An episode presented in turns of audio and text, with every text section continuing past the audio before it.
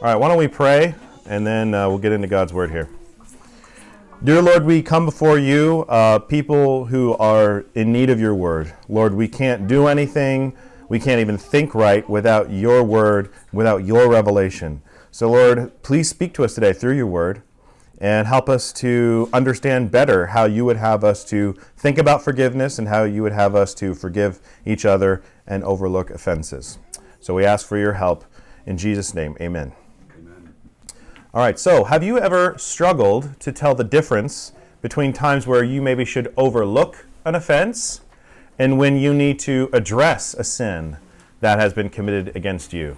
No doubt all of us have at some point in our lives needed to overlook an offense or needed someone else, hoping that someone else might overlook an offense we've done against them. And there's been times, I'm sure, in each one of our lives where we've needed to address the sin of others that we have done or that they have done to us. And so um, that's the subject we're going to be delving into today.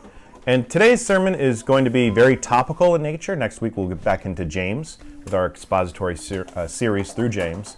But today we're going to be kind of all over the Bible. So every time I come up here, I'm not going through a whole book of the Bible, so I'm like always all over the place. But hopefully you can track with me. Uh, so let's read our two passages for today, actually, two main passages. And uh, you'll see there's a, a, an apparent tension between these two verses. So the first one is Proverbs 19:11. It's very short. Proverbs 19:11.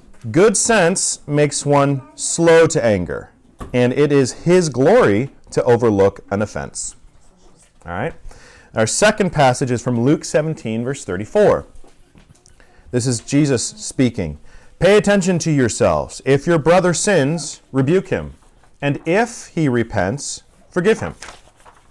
So, Proverbs 19:11 tells us to overlook an offense, and Luke 17:3 tells us to rebuke a brother when he sins against you and forgive only when repentance occurs. So at first glance, one, one passage can make it seem like forgiveness is unconditional with regard to whether the offender repents or not. The other passage indicates that forgiveness is conditional on the offender repenting. So how do we reconcile this? There's no actually no need to reconcile it, but these tensions can seem like there's a conflict. But I think when we use a, a biblical hermeneutic and when we have a full understanding of the overall thrust of Scripture on this topic and how God forgives, conditional forgiveness and the overlooking of offenses are actually not at odds with each other, okay? So, one thing to get out of the way right at the start is there's sort of a, a common Christianese way, false way of looking at these issues. Uh, this is sort of uh, you know, a lazy sort of drive-by analysis where someone will just throw out this phrase, all sins are the same, right? You ever heard that before? It's, it's, it's usually thrown into a situation without much care, and um, it's, it's usually used in order to make you think that every sin must always be overlooked because, well, if we're supposed to overlook offenses and no matter all sins the same, we should just overlook them all. So we need to remember that sins are all the same in the sense that any sin puts you in the category of a lawbreaker, right? So as Jason preached recently, if you throw the rock on the glass and the whole thing shatters, that's that's sort of like what the law is. The law is a set whole, and uh, if even it's broken at one point, you're guilty of breaking all of it. James is, makes this very clear, as we just read recently. For whoever keeps the whole law but fails in one point has become accountable for all of it. Right. So you're either in the category of perfect or lawbreaker. And if you've only sinned one time in your life, guess which category you're in? Not the perfect category. You need a savior. You need atonement, right? Okay, so that's important to keep in mind. All sin is the same in that sense, what puts you in the category of lawbreaker or not. But we also can't fall into the other ditch when we think about sins and the degrees of sins. Uh, in Roman Catholic circles, you have categories of what's called venial sins, mortal sins, and they basically this is expansive list of different categories for sin where some sins there can be no forgiveness. Um, we see this in, in abortion ministry a lot of the time. They don't like to use the term murder for the mother, murderer, because then the mo- mother cannot be redeemed and she's going to hell in that system. So the point is, the Bible clearly acknowledges over and over degrees of sin. Um, I'll just give you a few of many, many examples. Genesis 18:20.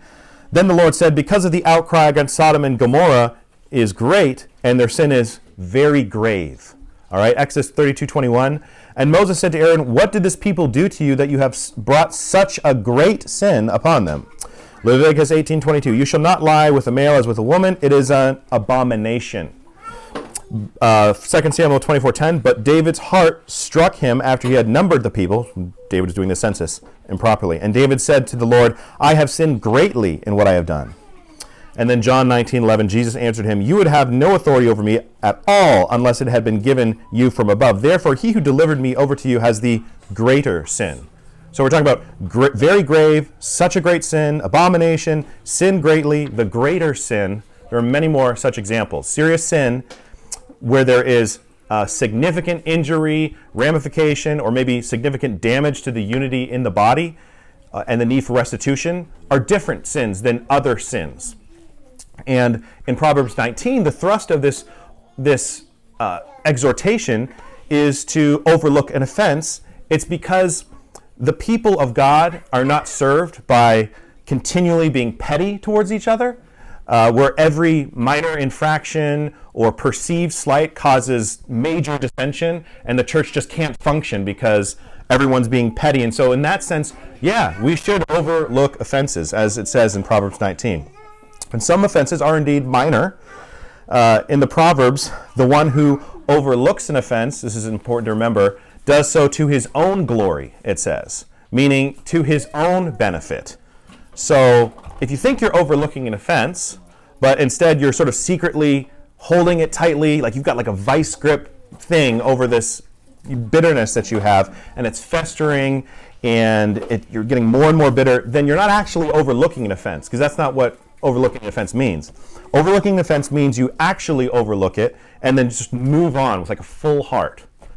And a great time to overlook an offense is when there is the possibility that somebody may have done or said something wrong, but it's not really clear, right? Um, so maybe someone says something that could possibly be construed as insulting or insensitive, but also maybe not. Um, we shouldn't be assuming the worst of everything uh, or to be dwelling on every perceived slight to where we end up hating the person without ever having attempted to address the issue with the person. Now, it may also be possible that this person is routinely really acting insensitive and unkind, and for both your sake and for theirs and for the greater unity, uh, it does make sense to address that with them. And that's not at odds with overlooking an offense. But we don't need to get up in arms with every perceived slight that we, we have. Uh, we talk about this with our kids all the time. I'm sure all of you do. Uh, one time I remember Callum was upset because his sister kept looking at him in the car, right? And he did not want to be looked at with this particular sister. And, you know, overlook an offense, Callum, you know, you gotta, not a big deal, right? And if you're gonna get upset over that, it's not, it's gonna be a tough life for you. so, um, overlooking offenses for your benefit, for your glory. It doesn't mean that the other person wasn't being annoying or insensitive. Maybe they are being. Um, and there, there are certainly people who, who do need to be more sensitive and thoughtful at times. Um, last Friday night, uh, we were watching the aforementioned Lion King, and I got overly annoyed at Shelby because she kept turning the volume down. And I had to apologize because, in the way that I asked her, I had a, an inappropriate tone. And, um, and now she could have remembered that tone for the next two months, you know, every time she thought of me and called it to mind, right? Well, Shelby's gracious, thankfully, and uh, it would do her no good to continually dwell over it, right? And so sometimes you got to move on. But not overlooking offenses doesn't just affect you, as we mentioned earlier. Eventually, if enough people in the church are all harboring grudges against each other, um, it, it, can cause you there to be a lack of love in the church, and then unity is kind of out the window. By the same token, if and when serious sin does occur within a church, it does not help the church unity to cover it up or to pretend like it didn't happen or to not pursue restitution because that only creates a false peace. And truly, where there's a false peace, there is no peace. Some churches even have everybody acting nice towards each other, uh, but there is no peace. It's a false peace of niceties. And either because the victims have been run out of the church, or they've been silenced, or maybe they're just sort of grinning and bearing it, right? And there's just underlying tension and disunity under the guise of unity. Uh, of course, when we think about this whole topic, we don't want to be the kind of people who tell other people to overlook offenses when it happens to them, but then be demanding when something similar, a similar level of sin happens to us and require immediate, full confession, restitution, hard attitude right away. You know, we don't want to be having a different standard of what we expect from others versus what we give advice to for others as well. So it can be it can be tempting to throw around the overlook an offense, Proverbs 19:11, at people sort of cavalierly when it's not us. And, and similarly, if it is us, we can go straight to the no, I'm not overlooking that. Um, so we just need to be consistent in that. If you hear about someone else getting upset over how they've been sinned against, and your first reaction is always, well, they should just overlook it, uh, it's got to be consistent. But the point is, forgiveness is not actually the same thing as overlooking an offense. Uh, overlooking has the connotation of passing over in the original, original language, just sort of flying right by something. Ah, all right, I'm overlooking that. Forgiveness is a very specific thing. In the Greek, the word aphemi, it, it conveys the idea of more of a decisional, conscious disregarding, a putting off, a hurling away from oneself, or total detachment and separation setting something aside, choosing to set something aside. And when we talk about forgiveness, the key is that we are told over and over to forgive as God forgives. There are many such examples, so I'll run through a few of them. Matthew 6:12, where it talks about uh, this is from the sinner's prayer. Forgive us our debts as we have forgiven our debtors. So the relation to how God forgives to how we forgive. Ephesians 4:32, be kind to one another, tenderhearted, forgiving one another as God in Christ forgave you. We're to forgive as God forgave us. Colossians 3:13, bearing with one another, and if one has a complaint against another, forgiving each other as the Lord has forgiven you, so you also must forgive. We're to forgive as God forgives. So the question is how does God forgive? Does God forgive? This is an interesting question. Does God forgive conditionally or unconditionally? And think hard before you answer in your head. Um, because we can't understand how to forgive others if we don't understand how God forgives. Does God forgive everyone? Clearly not, right? We're not universalists. Not everyone is going to be forgiven of their sin. Uh, pardon for sin is based on one thing, and that is atonement. It is conditional. That atonement was a unilateral act of Christ and had nothing to do with what we did or anything that we merited for ourselves, but was according to the purchase of the elect. So God's forgiveness of our sin is completely undeserved by us, but it is not unconditional. The Lord's forgiveness is offered only to those for whom Christ has atoned for. We see this modeled in the Old Testament with the atonement system. And those that Christ has atoned for, he also causes to repent in faith. And that's all done through the regenerating, regenerating work of the Holy Spirit in us. And there are many such examples of the conditional forgiveness of God on display. Second Chronicles 7:14 If my people who are called by my name will humble themselves and pray and seek my face and turn away from their wicked ways, then I will hear from heaven and will forgive their sin and heal their land. Leviticus 26, 40 through 42. But if they confess their iniquity and the iniquity of their fathers and the treachery that they committed against me, and also in walking contrary to me, so that I walked contrary to them and brought them into the land of their enemies. If then their uncircumcised heart is humbled, and they make amends for their iniquity, then I will remember my covenant with Jacob, and I will remember my covenant with Isaac, and my covenant with Abraham, and I will remember the land. Luke 13, 3. I tell you, no, but unless you repent, you will all likewise perish and 1 John 1 8 through 10. We all know this one. If we say we have no sin, we deceive ourselves, and the truth is not in us. If we confess our sins, He is faithful and just to forgive our sins and to cleanse us from all unrighteousness. If we say we have not sinned, we make Him a liar, and His word is not in us. So there's also something very important that you need to remember here. Don't make the, the mistake of thinking, oh boy, if God's forgiveness is conditional on my confession, and I forget to confess something, right? And then God won't forgive me, and I'm not going to heaven, right? You are not justified by anything that you do, including your confession. uh, you are made right with Christ entirely by the work of Christ on your behalf. So f- the function of 1 John 1 9 is offered not as a new covenant of works that you have to confess right, and if you don't, you're going to hell. No, it's offered within the covenant of grace as an encouragement that there is mercy for sinners who repent. In the original Greek and Hebrew, these if statements, if you confess, then I'll do this, uh, can also and probably be probably should be translated in, in English as when. So God forgives when you confess. Be encouraged. Right? The whole the whole progression of that passage is talking about the fear of uh, the old fear that you have of trying to work out your own salvation and then realizing, oh, Christ is our intermediary. So be encouraged. We have an intermediator uh, on our, we have a mediator on our behalf who, who intervenes on our behalf, intercedes on our behalf. So be encouraged. When we confess our sin before the Lord, He is faithful to forgive us. It's supposed to be an encouragement, not something that drives you to do a checklist of, is there a time I haven't forgiven someone perfectly sometime in my life or something I haven't confessed, right? Our faith is not in our ability to do things perfectly, it's in Christ's uh, work on our behalf. Okay, so that's an important thing to note. Now, by the same token, it is possible that an obstinate refusal to forgive your brother or sister when they sin against you could be the fruit of an unregenerate, unrepentant heart. So don't so do take that warning. I know I need to. So there is that warning there. But in terms of the conditionality of our ability to forgive our brothers, that can only happen when repentance occurs. As we read the words of Christ in our key text today from Luke 17:3 and on into verse 4, Take heed to yourselves. If your brother sins against you, rebuke him. And if he repents, forgive him.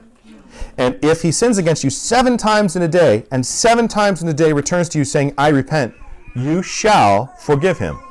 And there's a massive difference between undeserved forgiveness and unconditional forgiveness. Okay? It's not easy to forgive people when they wrong you, even if they seem genuinely penitent. A lot of times they've really hurt you, right? And even if they are, seem genuine, it's still hard to forgive. You open yourself up when you forgive somebody who's doing something, you open yourself up to being hurt again, or at least that possibility. And that's where, in those situations where they are truly, they are truly repenting, they are truly confessing, that's where we need to repent from a pure heart and remember the debt that we've been forgiven right? Because the debt that we owe to Jesus pales or is much greater in comparison than any of the debts that we've incurred with fellow sinners, no matter what the sin is, because God is perfectly holy. So, to illustrate this, Christ gives us the parable of the unmerciful servant in Matthew chapter 18. It reads as follows Therefore, the kingdom of heaven may be compared to a king who wished to settle accounts with his servants. When he began to settle, one was brought to him who owed him 10,000 talents. And since he could not pay, his master ordered him to be sold with his wife and children and all that he had, and payment to be made.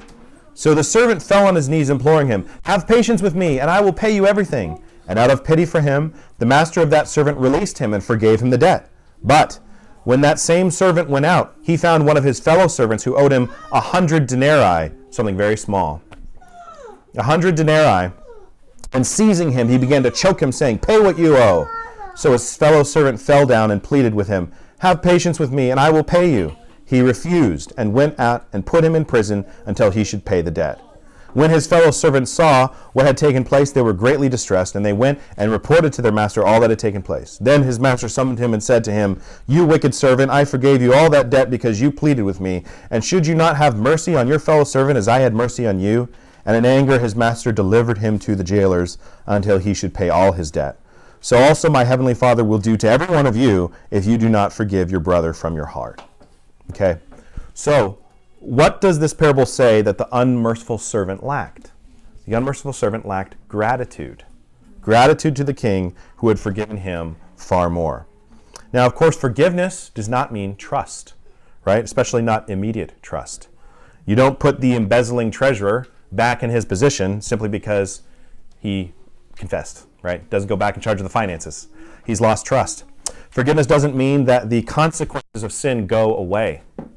The penitent murderer are still to be executed by the civil magistrate. Penitent crooks need to give restitution, and they probably won't be trusted for a very long time. Uh, abusers don't get access to the abused simply because they confessed, right? There are consequences of sin even for the truly penitent. But even in the case of the unmerciful servant parable, we're not being asked to forgive unconditionally. Even in that case, in that parable we just read, the ungrateful servant should have forgiven the other servant. Why? Because the other servant admitted his debt and promised to repay.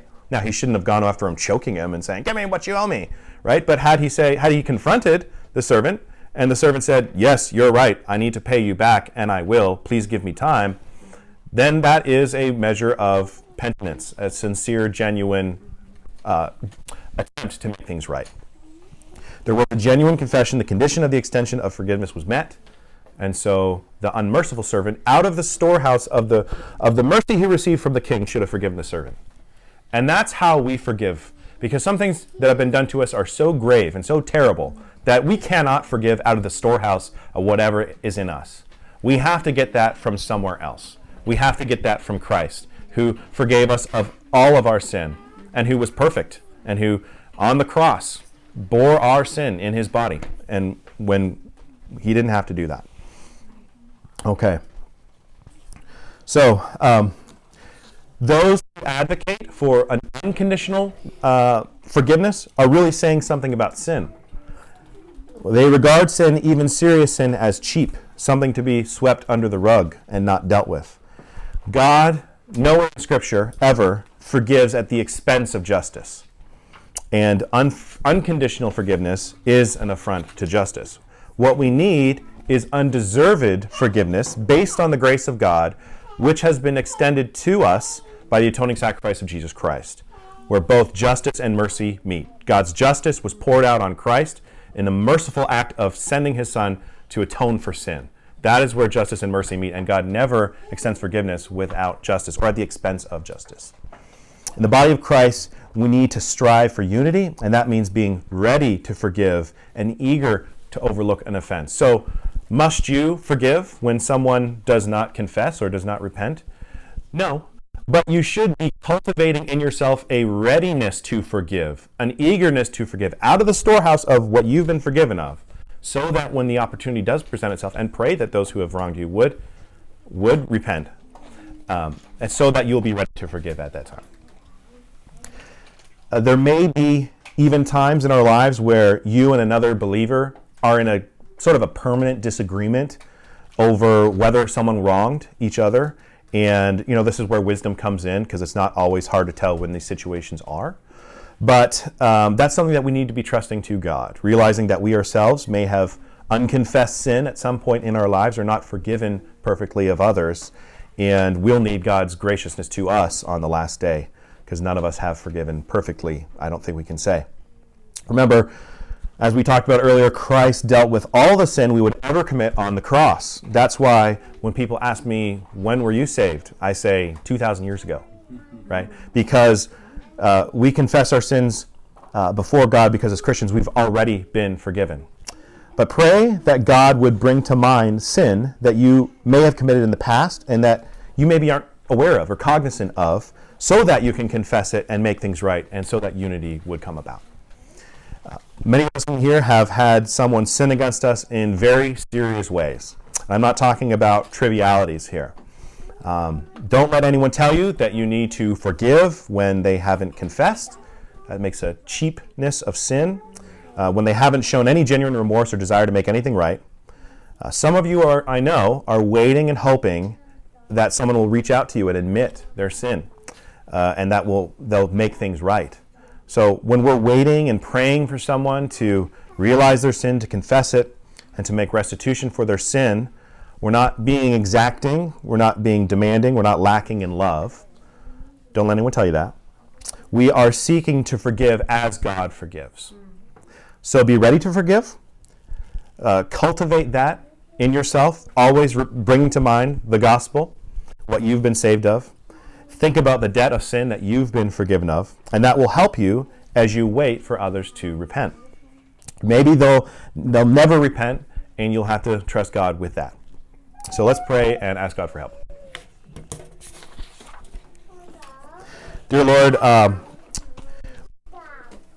we are on our own strength unwilling or unable to be able to forgive as you forgive. So we ask for your spirit.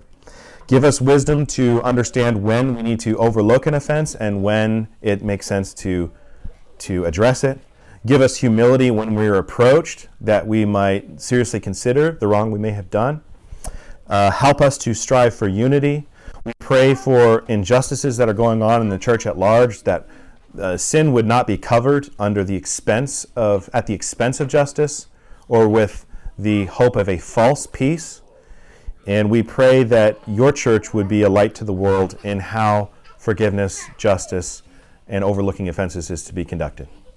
Lord, we ask for your help, and we thank you for sending your Son, Jesus Christ, to die and pay our debt when you when you did not have to do that and help us to to forgive others and be ready to forgive others uh, out of appreciation and gratitude for what you've done and we ask all these things in jesus name. Amen